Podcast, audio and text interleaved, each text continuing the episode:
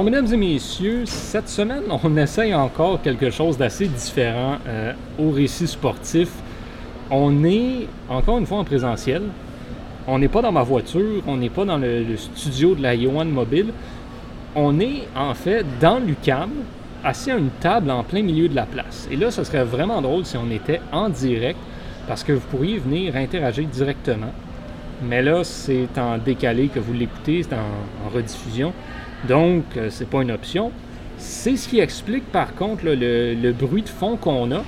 On, on essaye vraiment toutes sortes de choses, là, particulièrement en récit sportif. On veut autant que possible se retrouver en personne, en présentiel.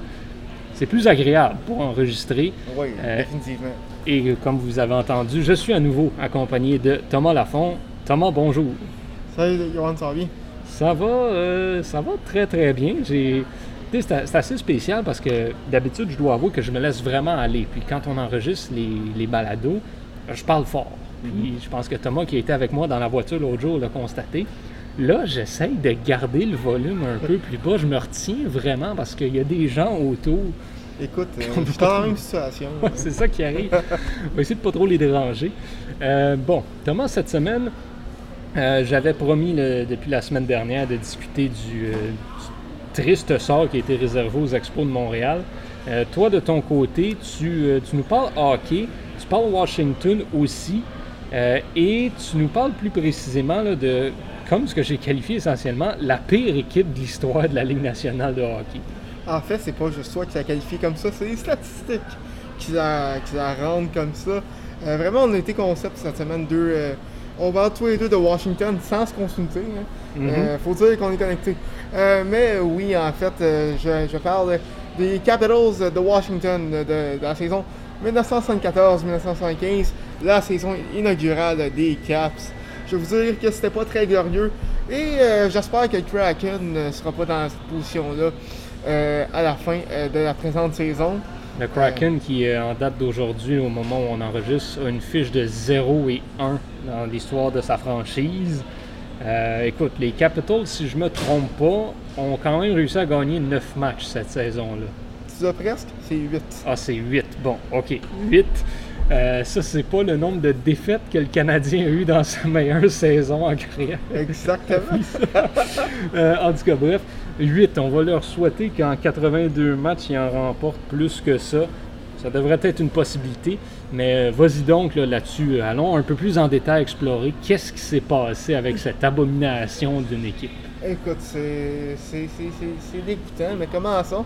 Euh, les Capitals de Washington ont fait leur entrée en 1974 dans la Ligue nationale, accompagnés euh, des ancêtres euh, des, des Devils New Jersey, les Scouts euh, de, de Kansas City. Ah oui. Faire une petite, une petite histoire des Scouts.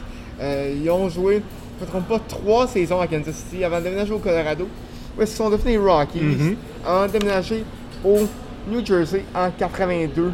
Où est-ce que c'est devenu l'équipe Mickey Mouse, ce sont Wayne Gretzky. Peu de peu de- d'histoire autour des Scouts de Kansas City, mais on doit le souligner, un très beau chandail par contre. Écoute, je, je me souviens plus très bien à quoi il ressemble. Je pense que j'ai déjà vu sur NHL, mais euh, faut, faudrait, que, faudrait que je le voie pour... euh, Le logo, pour, est- euh, le logo était assez unique. Oui, effectivement, ça je me rappelle. Mais euh, donc, c'est le 11 juin 74, euh, les deux équipes euh, font leur entrée officiellement dans la Ligue nationale. Et les Caps font leur première erreur assez rapidement. Ils avaient le premier choix euh, lors du repêchage à l'époque, en 1974, et euh, euh, mettent leur dévolu sur un défenseur des Pats de Regina, euh, Greg Joly. Euh, Joly, euh, qui a connu une carrière, euh, disons, euh, très moyenne, euh, a joué un grand total de 8 saisons dans nationale et seulement 2 à Washington. Euh, et euh, si, si je ne me trompe pas, j'ai plus les stats devant moi, mais euh, a, a regardé seulement euh, une- à peu près 3, à peu près une, une 94 points en, en 300 matchs.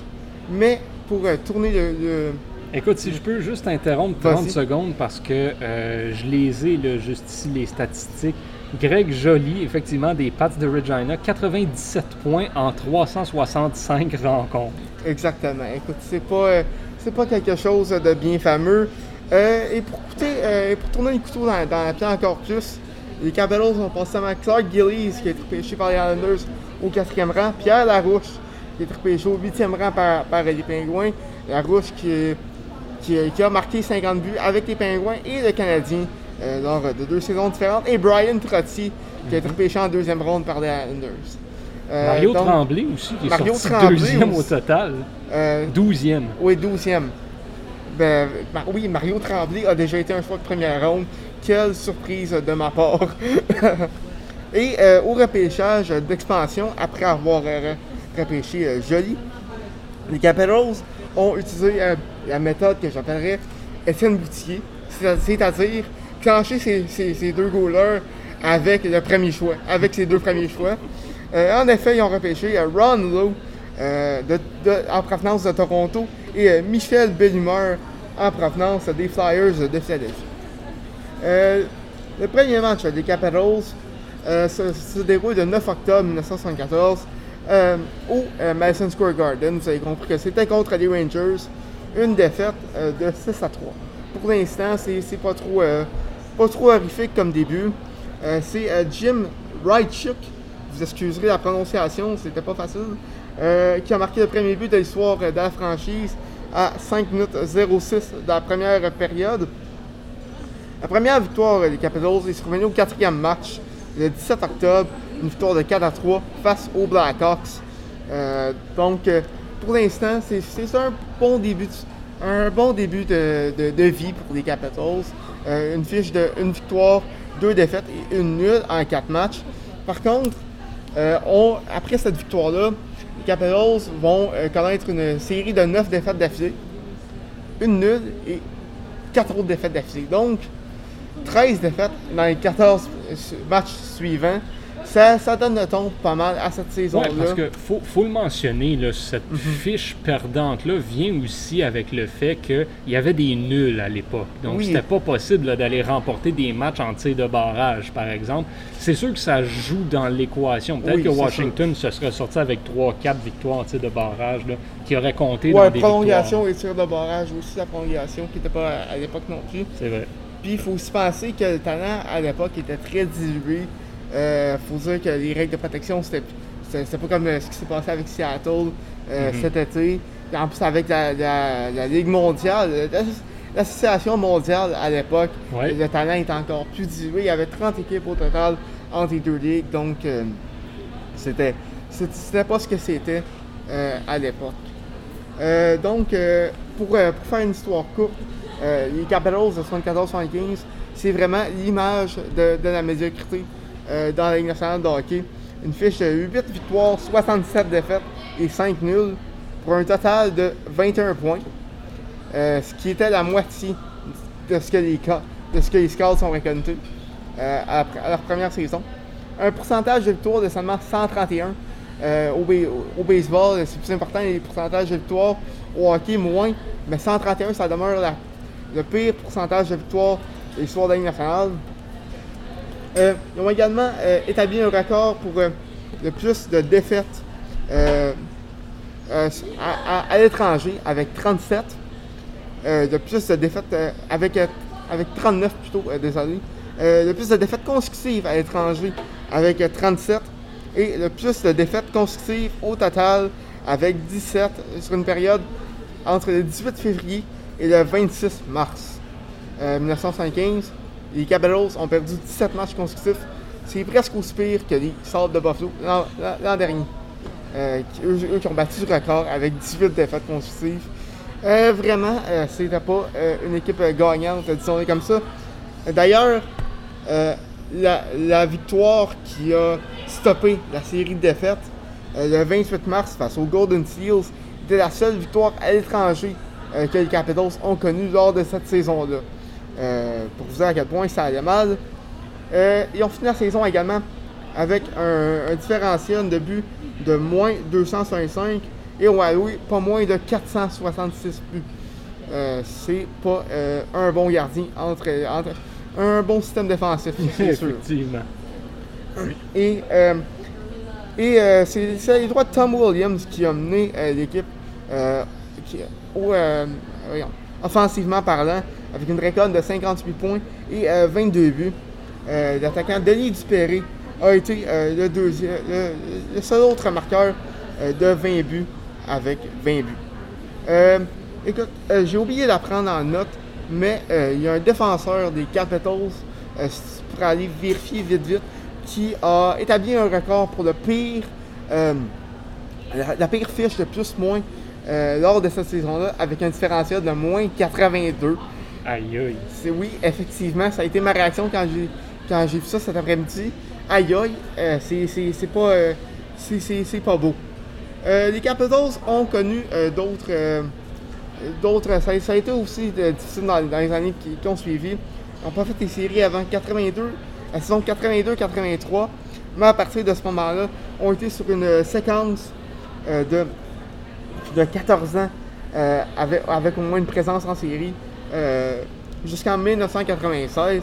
Et depuis cette époque, les Capitals demeurent l'une des très bonnes équipes de la nationale, notamment avec Ovechkin, mm-hmm. avec Peter Bondra à l'époque, à la fin des années 90. Peter Bondra, Adam qui s'était rendu jusqu'en finale de la Coupe Stanley, euh, Ovechkin, Backstrom, qui ont remporté la Coupe en 2018. Donc, euh, euh, c'est ce qui complète la pire équipe de NFL de l'histoire. on espère que le Kraken ne se rendra pas jusque-là cette, saison. En tout cas, je serais très surpris de les voir, et voir dans cette position-là à titre d'intérêt général, le nom du joueur qui a obtenu un différentiel historiquement mauvais de moins 82 en 74-75, c'est Bill Mickelson. écoute, euh, si tu nous écoutes, euh, Bill, euh, c'était pas ta meilleure. Ça. Bravo.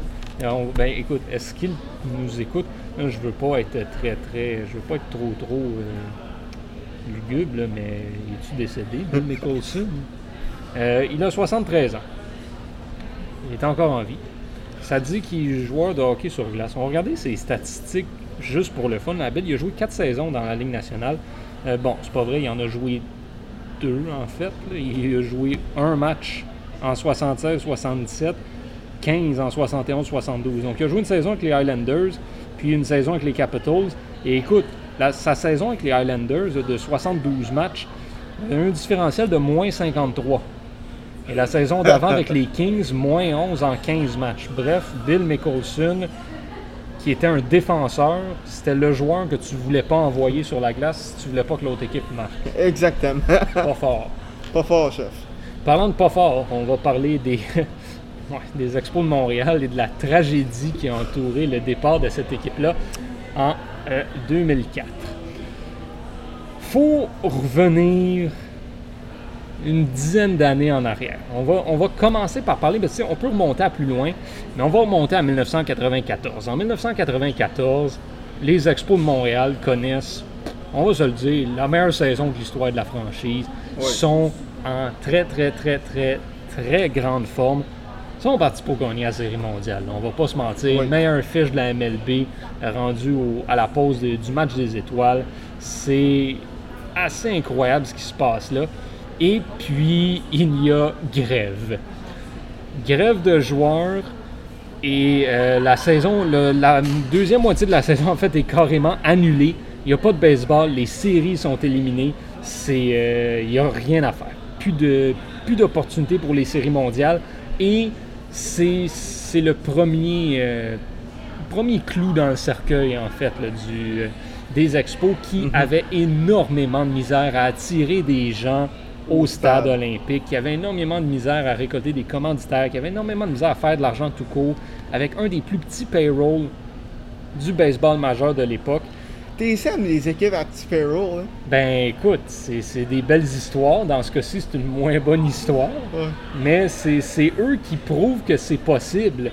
Euh, par contre, ceci dit, il y a plusieurs, euh, plusieurs joueurs étoiles en devenir, euh, notamment, notamment ben, Larry Walker, meilleur joueur de la franchise à l'époque, assurément, qui lui sont forcés de se départir, en fait, le directeur général Kevin Malone, de, sous les recommandations de Claude Brochu, qui est un nom qu'il faut retenir. C'est le président propriétaire à l'époque qui décide de faire une vente de feu, en fait, carrément, de liquider tout ce qui a de la valeur du côté euh, des, euh, des expos.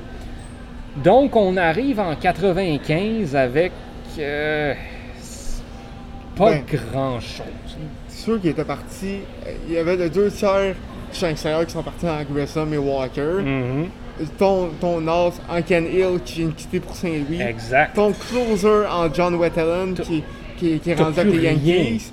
Et le pire, le retour là-dedans était désastreux. là. Inexistant. Et c'est ça le problème. On n'a plus rien. Du moins, c'est ce qu'on pensait. Parce qu'en 1995, il y a un certain Pedro qui est allé lancer comme un malade. Pedro, Jeff Fassero aussi. oui, aussi. Mais euh, moi, je veux me concentrer sur Pedro Martinez. Pourquoi est-ce qu'on parle de Pedro Martinez? Bon, parce que euh, c'est une légende, là, carrément, à Montréal. là. un, un des grands euh, qui, bon, a commencé à être ridiculement bon. A remporté le trophée Cy Young deux ans plus tard, en 97. Et s'est fait échanger tout de suite après. Parce que c'est comme ça que ça marchait à Montréal. Tu commençais à avoir de la valeur, tu disparaissais parce qu'on n'avait plus d'argent pour te payer. Euh, et donc, le déclin continue parce qu'à la minute où tu as un joueur qui pourrait permettre aux partisans de redécouvrir un intérêt envers l'équipe, ben il disparaît et ça fait qu'il y a de moins en moins de personnes qui viennent euh, aux, é- au, au match. Il y a de moins en moins de, de qualité, de talent qui est mis sur le terrain par les expos.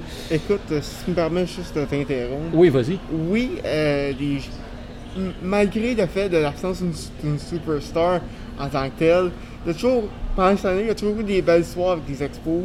Je pensé à Henry, Ro- Henry euh, Rodriguez en 96, les bars ou Henry.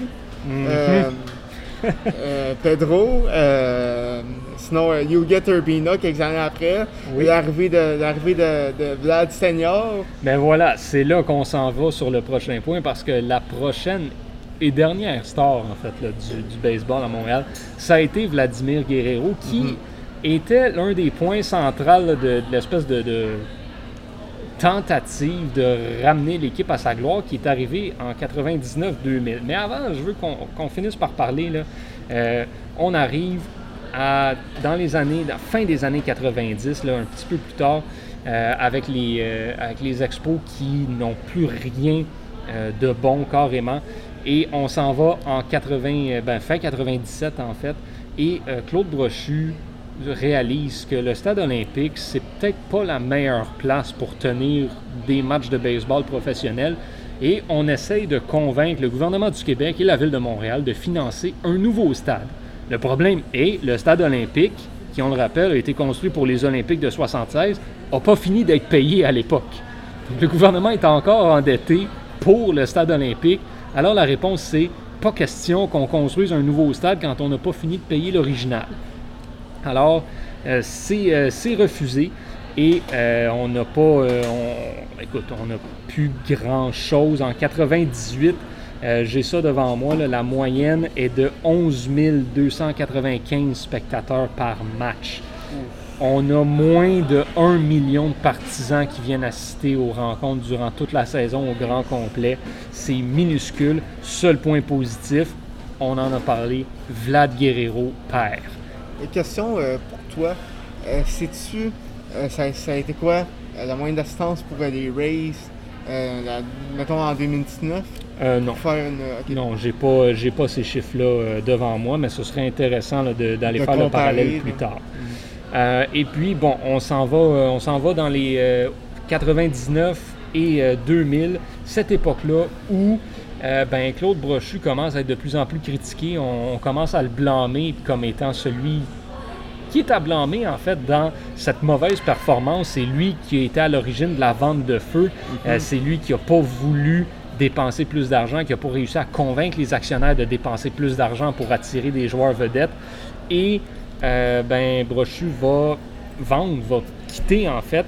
Et les expos vont tomber entre les mains d'un certain Jeffrey Loria. Et là, Thomas frappe son poing sur la table parce que les, euh, les grands architectes de la fin de l'histoire des expos euh, viennent d'entrer en scène, en effet, euh, soit Jeffrey Loria et son beau-fils, David Sampson. Communément et euh, amicalement surnommé Grand Galop et Petit Trou. Alors, qu'est-ce qui arrive, c'est que Jeffrey Loria arrive, les poches profondes, là, il se pointe là, puis il dit Checkez-moi bien aller, moi je vais ramener les expos à leur, euh, gloire euh, d'autrefois. d'autrefois. Et c'est tout le contraire qui se produit en fait. Loria est incapable de faire quoi que ce soit. Euh, il, euh, il est incapable de convaincre. Il n'y a personne qui veut investir. Il n'y a personne qui veut financer un nouveau stade. Il n'y a personne qui fait rien pour euh, l'aider. Alors, il est incapable de, d'amener de l'argent. Il doit, il doit laisser Vladimir Guerrero partir éventuellement parce qu'on est rendu au point où les investisseurs préféraient échanger Guerrero que de donner de l'argent pour le payer. Ce qui est quand même assez impressionnant. Euh, alors, ben, Jeffrey Loria va décider de racheter les parts de tout le monde, essentiellement. Et donc, quand il est arrivé, il avait 24% des parts de l'équipe et il tombe à 92% des parts de l'équipe euh, dans les, en année, euh, excusez-moi, je crois que c'était en 2002, quelque chose comme ça. Euh, et ensuite, ben voilà, c'est c'est le début de la fin parce qu'avec tout le. Plus rien en fait qui fonctionne pour les oui, expos. écoute, euh, écoute, je sais pas si t'as enfin un, un résumé, là, mais euh, ça, le stade au centre-ville qui n'a pas marché. euh, C'est ça. C'est là qu'on s'en va. C'est euh, c'est là, il n'y a, plus personne qui veut jouer au stade olympique. On a un projet, on a, on veut, ben en fait, on veut. Est-ce qu'on voulait vraiment? Ça, c'est la grande question. Lauria qui propose de envoyer un stade au centre-ville et qui l'a dit, garde, c'est pas compliqué, soit on s'en va au centre-ville, soit on s'en va. Tout court. Ça, ça marche plus. Les joueurs veulent plus jouer au stade olympique. Euh, les, le gérant veut plus être là. Il n'y a plus personne qui est intéressé à ce que le stade olympique tienne une rencontre de baseball majeure.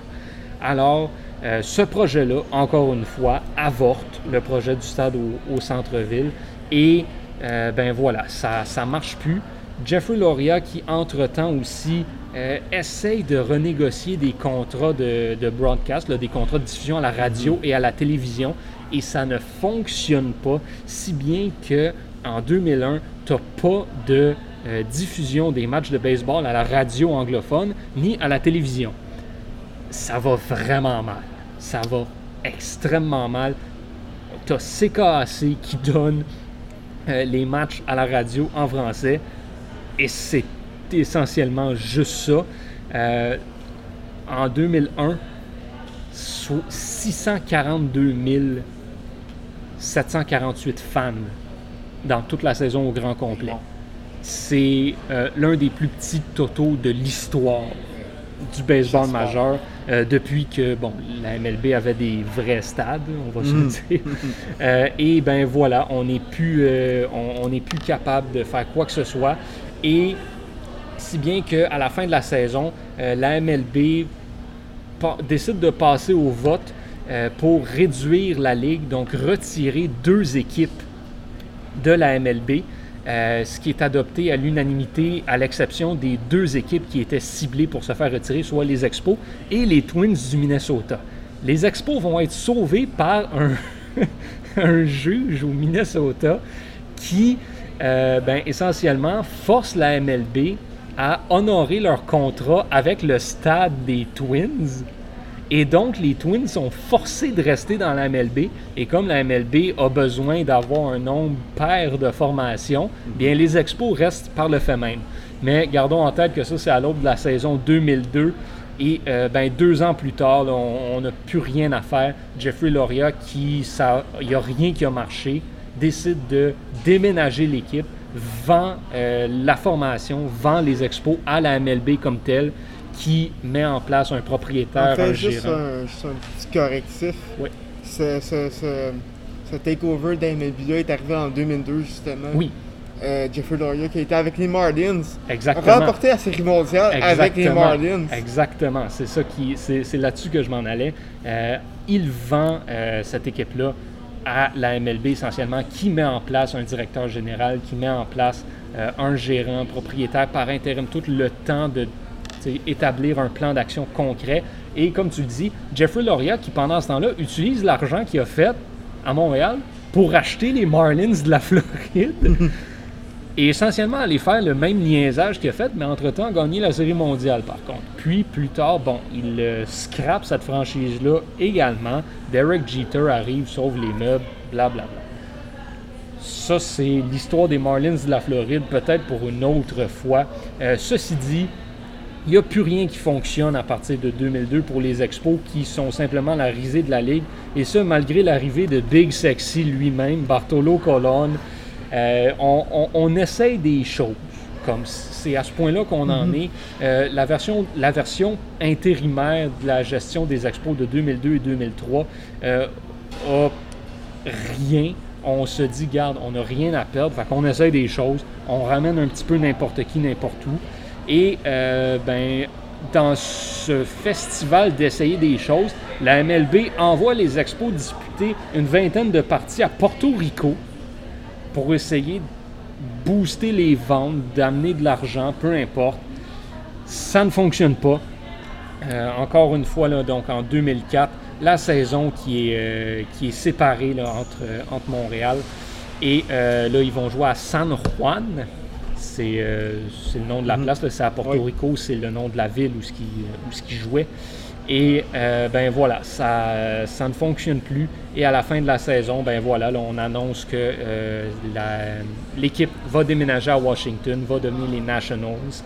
Et euh, c'est donc ainsi que se termine la, euh, la, dernière, euh, la dernière saison des Expos qui vont disputer leur dernier match local à Montréal dans une défaite de 9 à 1 face à qui?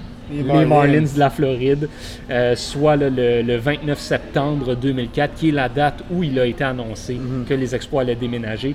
Quelques, quelques jours plus tard, le 3 octobre, encore une défaite. Euh, cette fois-ci face à, euh, aux Mets de New York. Au Shea Stadium. Exactement, où les Expos avaient disputé leur premier match de l'histoire de la franchise en 67. Euh, c'est donc la fin de l'histoire des Expos de Montréal qui disparaissent, qui quittent, qui déménagent pour Washington, où ben, l'équipe va connaître son lot de succès dans la, dès le début des années 2010 à peu mm-hmm. près, ce qui va culminer avec la victoire de la Série mondiale en 2019 sous les ordres de Dave Martinez, qui avait joué pour les Expos de 88 à 91. Eh, écoute, quand on dit hein, euh, full circle, hein, oui. c'est exactement ça. Écoute, j'ai quelques petits détails. Euh, tu parlais de l'échange de Bartolo Colon, mm-hmm. euh, justement. il a été échangé contre quatre futures vedettes du baseball majeur. Cliff Lee, on en parlait de la semaine passée, qui avait été repêché par les Expos. Absolument. Qui a été changé à Cleveland. Grady Sizemore, qui, qui, est devenu un des un, excellent euh, de champ-centre euh, chez les Indians également. Un bon euh, joueur euh, five tools, comme on dit. Hein. Mm-hmm. également, Brandon Phillips, un, un bon joueur d'avant-champ dans les années 2000 et 2010. Et Lee Stevens, un autre, un, un releveur qui lui aussi s'est établi comme l'un des meilleurs, un des bons à sa position dans les majeurs. Donc, euh, vraiment, cet échange-là n'a pas très bien viré pour les expos. Non, effectivement, mais c'était quand même.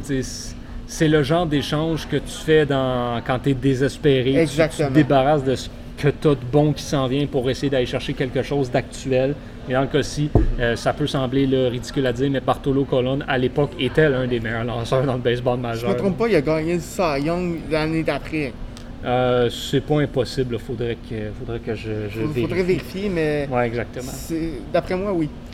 Euh, également, j'aurais, euh, avant qu'on close l'épisode, mm-hmm. j'aurais également quelques recommandations à faire pour nos, nos, auditeurs qui voudraient s'intéresser plus ben à, cette, époque-là des expos. premièrement, je vous inviterai à écouter l'épisode du Dan Le, Dan Show sur ESPN. C'est aussi pas même sur Spotify, alors qu'il reçoit David, Sam, David Samson et Ariel, euh, Ariel Erwani, euh, qui s'occupe euh, normalement de la UFC sur ESPN, mais qui est un grand fan des expos. Et c'est du bonbon. honnêtement, des, David Simpson qui, qui euh, écoute, on va se dire, qui mange une volée, euh, dé- définitivement. C'est, du bonbon pour les fans des expos qui sont amers. Également, euh, Si je peux t'interrompre, Ouais, parlant de David Sampson, connais-tu l'émission Survivor, la télé-réalité? ouais, ouais. David Sampson a participé à Survivor il y a comme 3-4 ans. Euh, puis quand mon père l'a vu, il était plié en deux. Et il a été, si je me trompe pas, le premier à se faire éliminer de cette saison-là. Au grand plaisir d'encore une fois, tous les fans des expos qui écoutaient, qui écoutaient le show. Oh, wow, écoute, j'ai de la misère à imaginer David Simpson euh, à, dans- à Survivor. Ben, écoute, il a débarqué là en complet, premièrement. Mhm. C'est jamais vraiment un, un bon signe. Mais oui, oui, mon père qui, euh, qui s'est éclamé, ben voilà, c'est petit trop. Également, Je pense qu'il a appelé ma grand-mère tout de suite. C'était vraiment incroyable. wow, wow, wow, vraiment. J'ai comme vraiment de, de difficulté à, à m'imaginer David Simpson à Survivor. Euh, également aussi, pour ceux qui s'intéressent à l'histoire globale des expos, il était une fois les expos, tome 1 euh, qui couvre la période entre, entre 1969 et 1984, et euh, tome 2 entre 1985 et 2004. Vraiment deux, euh, je dirais, la Bible des expos, les- Bibles des expos. Euh, ces, ces deux livres sont, sont tellement complets, en plus par euh, Jacques Doucet et Marc Robitaille, qui connaissent les, les expos euh, comme le fond de, de leur poche. Euh, vraiment, une de, une- deux de mes livres préférés, euh. Euh, Mhm. c'est ça qui m'a fait tomber en amour avec les expos. Donc, euh, je vous invite à, à les lire. euh, puis à écouter euh, l'épisode de, où est-ce que David euh, c'est ça, mange une volée, comme, comme j'ai dit plus tôt. Ouais, les expos qui. C'est drôle parce que lors de la fin de leur, de leur histoire, il n'y avait plus personne qui allait au match, mais depuis, on dirait qu'ils sont encore plus appréciés qu'à l'époque où ils l'étaient vraiment. On, on s'est comme rendu compte au fil du temps de la richesse qu'on avait d'avoir une équipe de baseball majeure à Montréal. Puis là, ben, depuis 5-6 ans, on fait tout pour ravoir une équipe. Euh, Ça va peut-être s'en venir d'ici 2030, peut-être. La question à 1000 pièces, est-ce que tu penses qu'on va revoir pas juste les, les, les Rays de Montréal, mais les expos? Écoute, c'est c'est effectivement la question à, à 110 000 piastres. Euh, Est-ce qu'on va revoir une équipe de baseball à temps plein à Montréal un jour? Oui. La question, c'est quand? C'est ça que je suis pas certain. La grande question aussi qu'il faut poser, c'est qui revient en premier entre les Expos de Montréal et les Nordiques de Québec? Écoute, ça, pourrait être un autre débat. ça pourrait être un débat qui vous occuperait euh, tout un épisode de un, podca- un podcast quelconque. Euh, sur ce, mesdames et messieurs, on va se laisser. On se retrouve la semaine prochaine dans un environnement sonore assurément différent que celui d'aujourd'hui. Et euh, ben c'est ça. Portez-vous bien. Ce fut euh, Johan Carrière et Thomas Lafont pour les récits sportifs. On se redonne rendez-vous la semaine prochaine avec deux nouvelles histoires. Peut-être un troisième collaborateur qui va venir faire un tour, mais je veux rien promettre encore une fois. Donc, portez-vous bien, messieurs, dames. À la semaine prochaine.